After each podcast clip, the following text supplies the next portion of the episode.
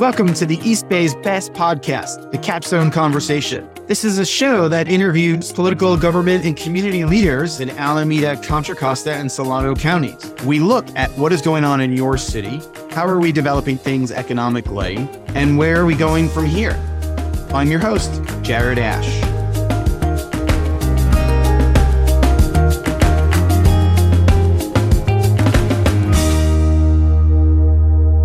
Welcome to today's episode of the Capstone Conversation. I'm joined by Don Burris from the city of Vacaville. He is the economic development director there. And I've known Don for the better part of a year now.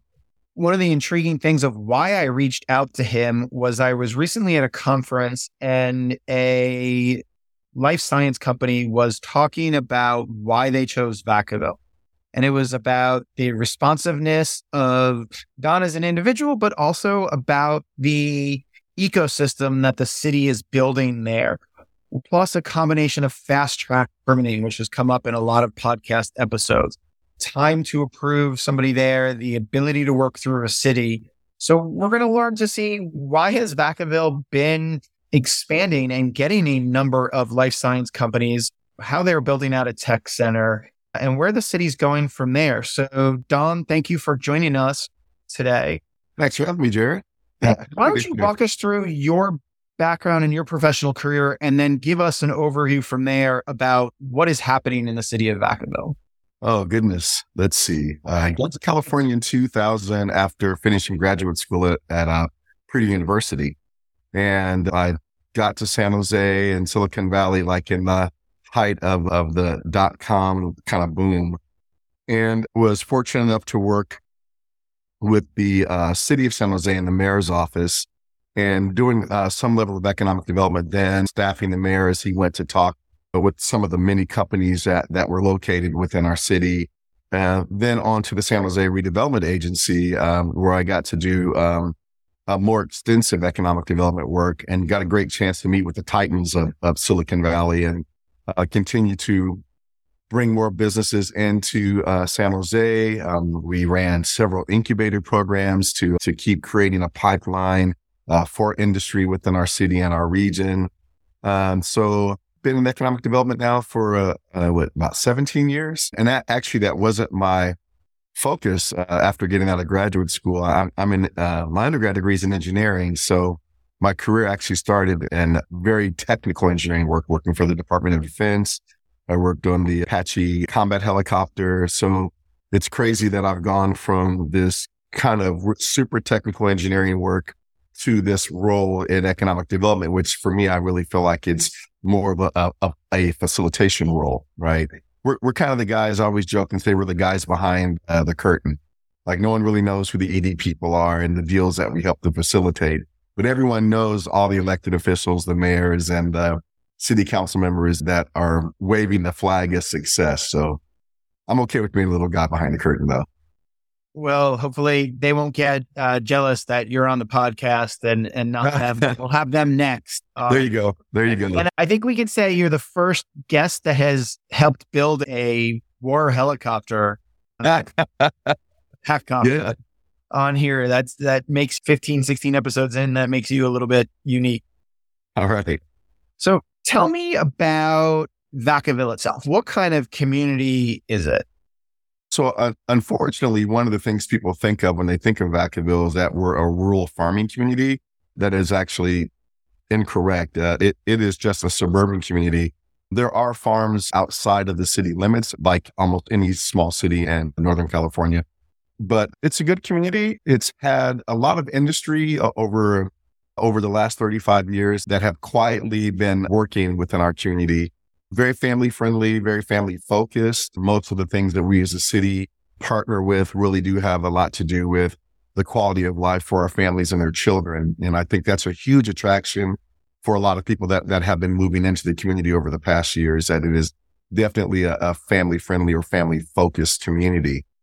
But coming into to Vacaville after leaving the city of San Jose, what made me really interested in, in the city is just the amount of opportunity there is and opportunity all the way around. So as economic development people, Um, we have workforce development opportunities. We have um, housing opportunities, creating um, great housing that's not just for the families, but missing middle housing for the young professionals that are moving into the community.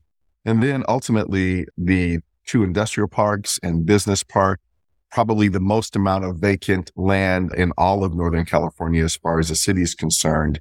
So I saw a lot of opportunity there, a lot of opportunity to grow the economy, bring in great businesses, work with our workforce partners, work with the school district. So honestly, it's been a lot of fun and has allowed me to use all of my experience in economic development. So, what is the big picture of attracting businesses there? In talking to you, you have a strong plan and a vision for what the city eh, should become and the types of businesses you want to attract. Absolutely. we did some work. So when I first arrived at Vacaville as an economic development professional, we looked to identify what those assets are within our communities and, and try to exploit those as ways to grow the economy. So arriving to Vacaville, quickly I learned that we did have some advanced manufacturers there and that we did actually have a small cluster of biomanufacturing facilities. Looking at how much land that we had available, I thought that it could be a possibility where we could actually um, grow that industry.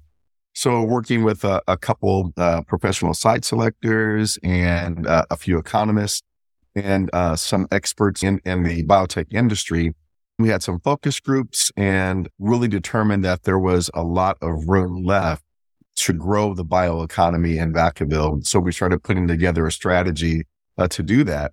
We launched the strategy in 2020. Believe it or not, like right at the height of COVID, we launched a, we, we launched a strategy during COVID, but it, it wasn't three months later that we started getting inquiries from biomanufacturing companies that were looking for locations to build facilities.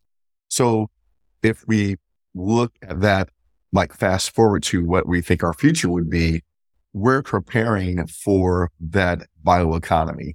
We're trying to put pieces in place right now that will not just make uh, the city a great place for biomanufacturing, but for all of the biotechnology industry. So we're looking at supply chain companies and support services and um, incubators and R&D space. So we're, we're really preparing our city and our region to be the next place uh, where biotechnology or life science uses can flourish. So that's a great plan, right? You're focused on a specific industry, even a specific sector within an industry. People say life sciences. You're looking at the biofield here how did you come to that conclusion to narrow down and say this is the industry? Is it that you had a workforce there? Did you have one company already when you talk about those pre-existing assets? How did you get to that conclusion? So, so working with the existing companies that were in that are in Vacaville, um, I know everyone knows Genentech because it's the world's largest cell production facility. But actually, Genentech was kind of like the new kid on the block. They arrived in the late 90s, but Vacaville's had biomanufacturing facilities there for, for like 35 years. So we were able to talk with the industry leaders to, to determine, well, is there more that can be done? Do we, what more can we do to continue to grow the industry? So working with industry professionals, they helped us to determine, well, yeah, you, we have over 500 acres of vacant land. We knew that when it came to biomanufacturing, that most companies would probably shy away from leasing a building and then put $250 million into a building they don't own. So we really thought, well, maybe our sweet spot or our niche in, in the industry would be actual green fields. Um, because would it make more sense for a company to build that with the level of infrastructure that needs to be in a building? It probably would make more um, sense to build a facility as opposed to leasing a facility and, and doing those expensive tenant improvements. And that worked out for us. Now I have 30 acres left. How many? 500? Uh, yeah. All I have left is 30 acres. And what was that 500 acres beforehand? Was that farmland? Uh, no, it's all within our industrial parks. So we have two industrial parks and one business park. So prior to those employment lands being created, it, it would have been most likely ranches, cattle ranches but that's going back 30 plus years. So this back, that's going back almost 50 years. 50 years. So it was an industrial park. It was meant as job centers before, but it was it vacant. What was that? Paint a picture of what that green field was. Oh, yeah, it was definitely vacant. So I actually had to go out and canvas the developers to say, hey, we've got this vacant land, right? And our location, being one of the uh, cities in the Bay Area, our location, it was just perfect. Two, two turns from the Port of Oakland, three international airports that are within an hour of our city. So there's just a lot of great attributes that, that make the city attractive for business. So I literally went out and, and talked with the development community to say, Hey, we have a lot of opportunity in our city. Come check it out. So uh, I gave a number of tours. Let's see. Buzz Oates probably he was one of the biggest developers in our community. Uh, LDK is another big developer in our community. We made great relationships with them and they've continued to build inventory in our cities. Okay. And I know one of your, your proud achievements is a, a tech park, which is 1400 acres. So I'm assuming that's not on the 500 acres. That is correct. Yeah. So, so again, as we prepare for the future of this whole bio economy, uh, we do have 1,400 acres at the top of the city uh, that has been uh, reserved for our next employment lands. So if if we listen to the economists and and all the industry experts, they're all forecasting that the life science industry is that has not peaked it whatsoever, and that technically because of the cost of money right now, that there's a lot of pent up demand. Um, so the economists are predicting that once the cost of money uh, comes down, we're going to see a lot of life science companies literally flood the market. So we're trying to get ahead of the game. We're trying to have our, our new technology park do all the policy work, all the CEQA work, uh, all the land use work to have a shovel ready place for developers to come and uh, build a new tech park uh, for companies to come and build new facilities. And the reason I'm using the terminology tech park is we're not looking for the traditional industrial uses for this area. We're definitely not looking for logistics uses for this area where we are truly talking about biotechnology uses, advanced manufacturing uses, which are much cleaner um, than traditional manufacturing and uh, obviously biotechnology uses. So and so you're getting the land. Is it land now or what's that space? So it is land. So some of the land is within the city limits. Some of it is still within the county, within our sphere of influence. So we have to annex some of those properties in, just all the policy work around creating uh, a new employment land. So we're looking at that three year horizon. So if, if we stay on track, we should have all of that policy work done within the three year period. And that kind of aligns uh, with what the all of the economic pundits are saying about what the markets will look like in three years. And are you bring is the city paying to bring out utilities and infrastructure out there, or would that be part of the development? So that's a good question. So so yes, we are actually uh, about to launch a uh, master infrastructure uh, study.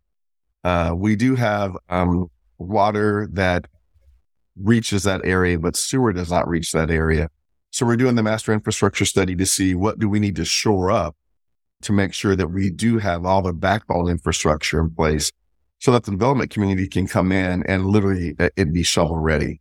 And you're not looking for one company to fill 1400 acres. You're looking for, as I'm listening to you, a number of companies that can come in and invest in large facilities. Exactly. There, right. Mm-hmm. Exactly. Okay. With life science companies, bioscience, particular, water is a big product need compared to other industries. California, big drought prone state. How are you planning for this water need in their production facilities? That's a very good question, Jared. I, am I'm, I'm so happy um, that our previous utility director absolutely brilliant gentleman, um, Royce. I have to give him a shout out. He, I, we probably have the best water rights in Northern California. We have enough water that we actually sell some to uh, other cities within Solano County. Um, so, so we're good.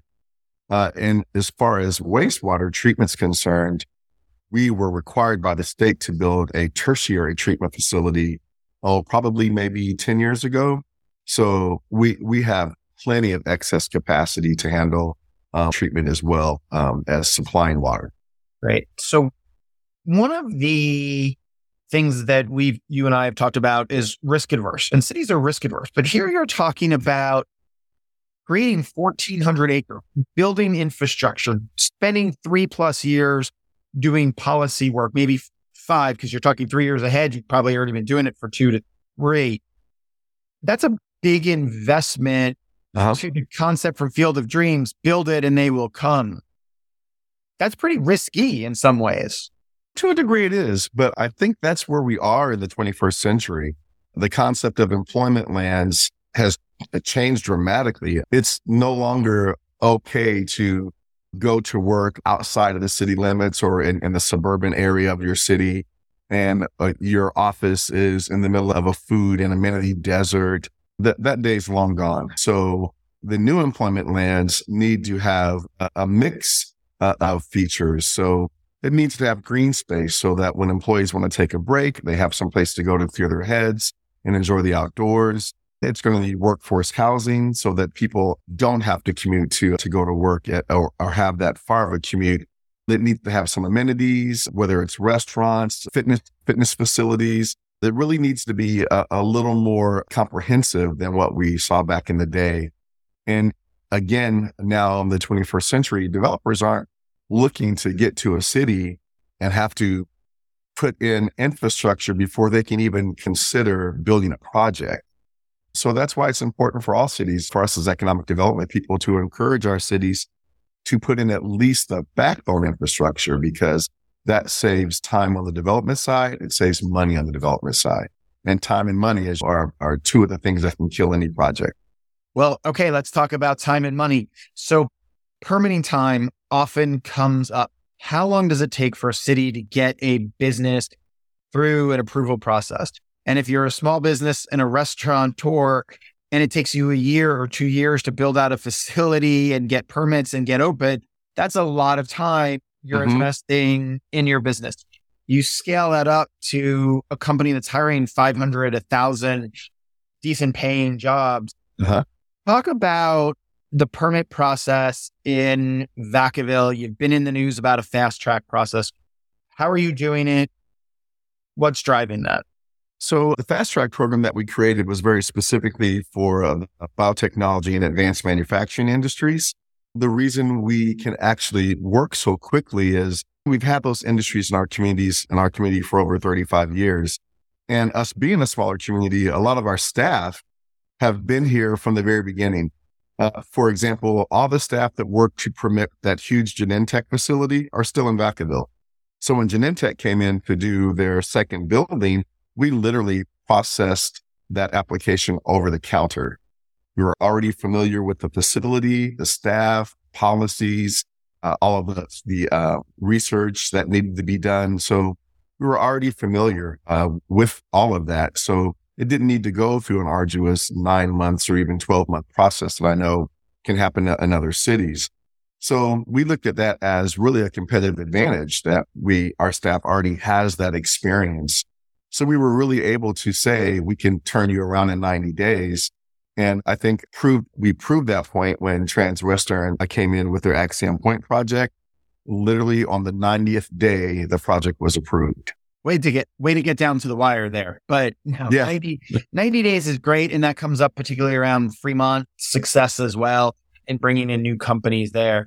So why can Vacaville do it? Maybe Fremont do it, and other cities.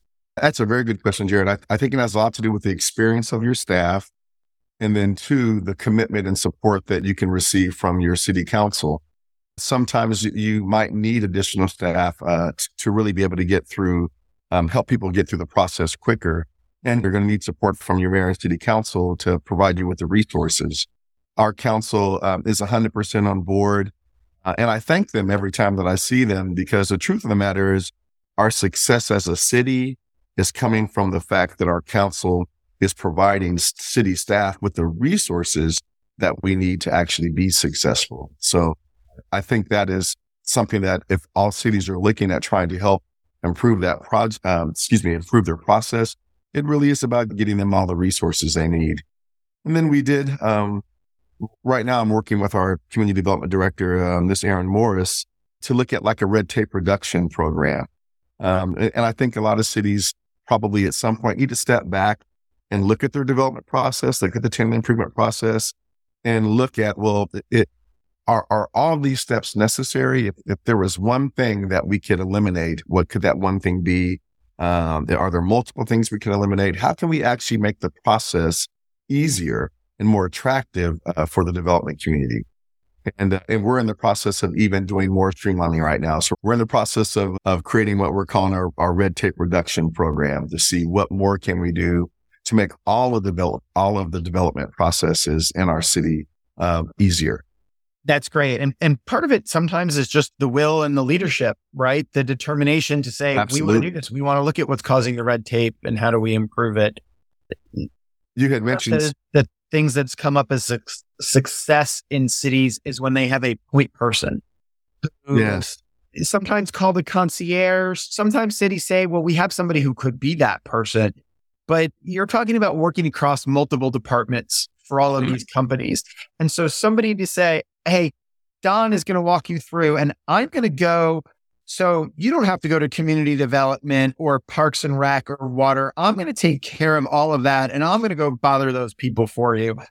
Eh, have you guys tried that? And has that been part of the success? So for for most economic development departments, we do act as that ombudsman. We oftentimes developers or companies will contact us first before they contact the community development department to see what that process is like.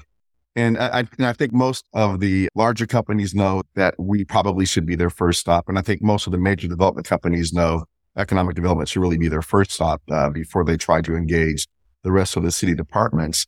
So another good question, Jared. So I, have got to give a shout out on this answer. Uh, so my buddy uh, Paul Nguyen and the city of Hayward, um, Paul created an award-winning program, uh, their business concierge program, where it actually is a cross functional team that is assigned to a small business uh, or a large business for that matter to help them get through the complexity of getting through the city systems. So we are actually um, mimicking Paul's program uh, with Paul's blessing. So thank you, Paul, to actually put that in place. So it will no longer just be um, the economic development team. It will be a cross functional team of public works and utilities uh, and finance and building and code enforcement. And so really a big cross functional team. And we'll work with that company with the same people through the entire process. That's great. And so we've been talking a lot about things the city is doing to speed up the time and make it easier for people. One of the problems companies, developers, everybody's complaining about that's slowing them down is outside of city control is PG&E and the need for power. Mm, yeah. Talk about that. It is a statewide problem. It's been conversations at many of the economic development conferences locally on what can be done. It's it's disappointing in this respect that there are several industries right now that can really flourish within the state of California, but many of them are choosing to leave California, not because of the cost. And in truth, let, let me address that real quick too, Jared, if you don't mind. We hear a lot of companies say and other states say, well, the cost of doing business in California is too expensive. So why go there? So if we look at some of the industries, and uh, of course, since biotechnology is the industry that we're really kind of focused on, the other areas of the country where life sciences are flourishing, Boston, uh, New York, Philadelphia, those are not cheap markets, right? Those are not cheaper yeah. markets than being in California. So the cost of doing business, I think that's all kind of relative based on what the industry is. So I, I think upfront that needs to be addressed that we're not so expensive that companies can't locate and flourish uh, within the state of California. I'm sorry, what was what was the initial the original? We were talking. Well, that was a that was a good point, right? It's different when like a manufacturing company goes to the middle of nowhere, Texas. They say they're in Dallas, but they're an hour and a half outside in, in Bacon. You're talking about educated workforces, mm-hmm. innovative companies that are in places that have high college degrees or a higher educated workforce. And I think that's important. California is offering that to people. Uh, the original question was about PG&E and the need oh, yeah. power for these companies. So yes, thank you. Thank you for bringing me back. So PG&E, um, the, the difficulty there is we're losing companies not because of the cost of doing business in California. We're losing business because of PG&E's inability to meet the power requirements. And that is a very difficult thing for us because we, we as economic developers feel like we're being held hostage by PG&E and that, that our state's success is really going to be determined now by that public utility. Interesting all the more arguments for microgrids and renewable energy, but which Absolutely. is expensive by itself. But interesting to hear that you do that the biggest fear in economic development is just the one of the basic concepts of having enough power generation mm-hmm. on the in, in the system. So within Solano County, uh, where um, the city of Vacaville is located, uh, two of our cities we we have engaged uh, some consultants to look at well, can we create some dis- distributed electrical resources throughout the city so that we don't have to be so energy dependent on PG&E? Can we create some microgrids around the city, microgrids within our employment lands, so that we're not so that our hands aren't tied with PG&E as far as them being able to provide us with the amount of electricity these companies need. So very interesting. That I, I, can give you an example. Um, working with the governor's office of business and economic development, they can come through with some great leads for all of our cities to follow up on. But some of them we literally have to pass on simply because of the power requirement. So, so the solar industry kind of suffers a little bit, um, with us not responding to those RFPs because, um, it's very difficult to get the level of power that they need to produce their products. I think the same would be could be said for the electric vehicle industry. So yeah, PG&E is that access to power is going to be a real deterrent for all of us in economic development. So it's something that we have to address. And to be fair, we have been in conversations with PG&E about uh, power supply within our region in Solano County. You'd think just with all the people and companies moving out of the state that we keep hearing about, as you referenced earlier, that they'd have plenty of extra power around, right? We haven't been growing so much as a state compared to others. So that'll be interesting. And I've done some work in procurement for cities and renewable energies. And uh, it still does, the right project can still pencil in California, although the CPUC and their new regulations have made it a lot harder to net meter and do things. But a microgrid itself can still be viable a tech park or an industrial area that, that are more sectioned off, yep. it may make sense because they're also going to have more stability. They won't go out in the fires when they shut off half of Northern Absolutely. California. Stability and reliability. Yeah. So uh, I want to ask about California Forever, just because it's a hot topic in Solano. I'm not going to ask for your opinion about it for political stance. Mm-hmm. From an economic development standpoint, if you're talking about the creation of housing for 100,000 people and putting 100,000 people, what do you think it does for economic development? Is it one of their arguments is that it will create local jobs. These people can live and work here. They'll bring in new businesses. Well, uh, definitely there's some truth to that. I think one of the things that stood out for me is the increase in the talent pool. So depending on the type of industries that new city would focus on, that, that brings more talent into uh, our county in general.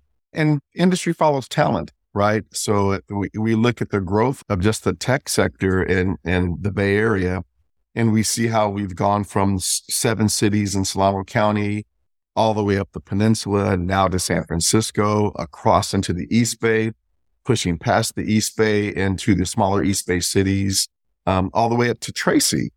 So we see that now those tech workers who live outside of the city, then it's not so much of an issue for a company to e- expand operations in Walnut Creek or, or any, or Concord because now there actually is a workforce that lives in that area because industry really is going to follow talent.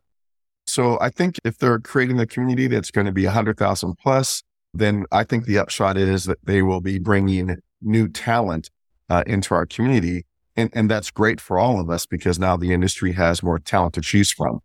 That's, that's great. I appreciate it. And that's also why I think you see bioscience companies cluster around other bioscience companies, it's because they want to build off that talent. And going back to what you're talking about, Genentech and others, right? You're creating an ecosystem for people.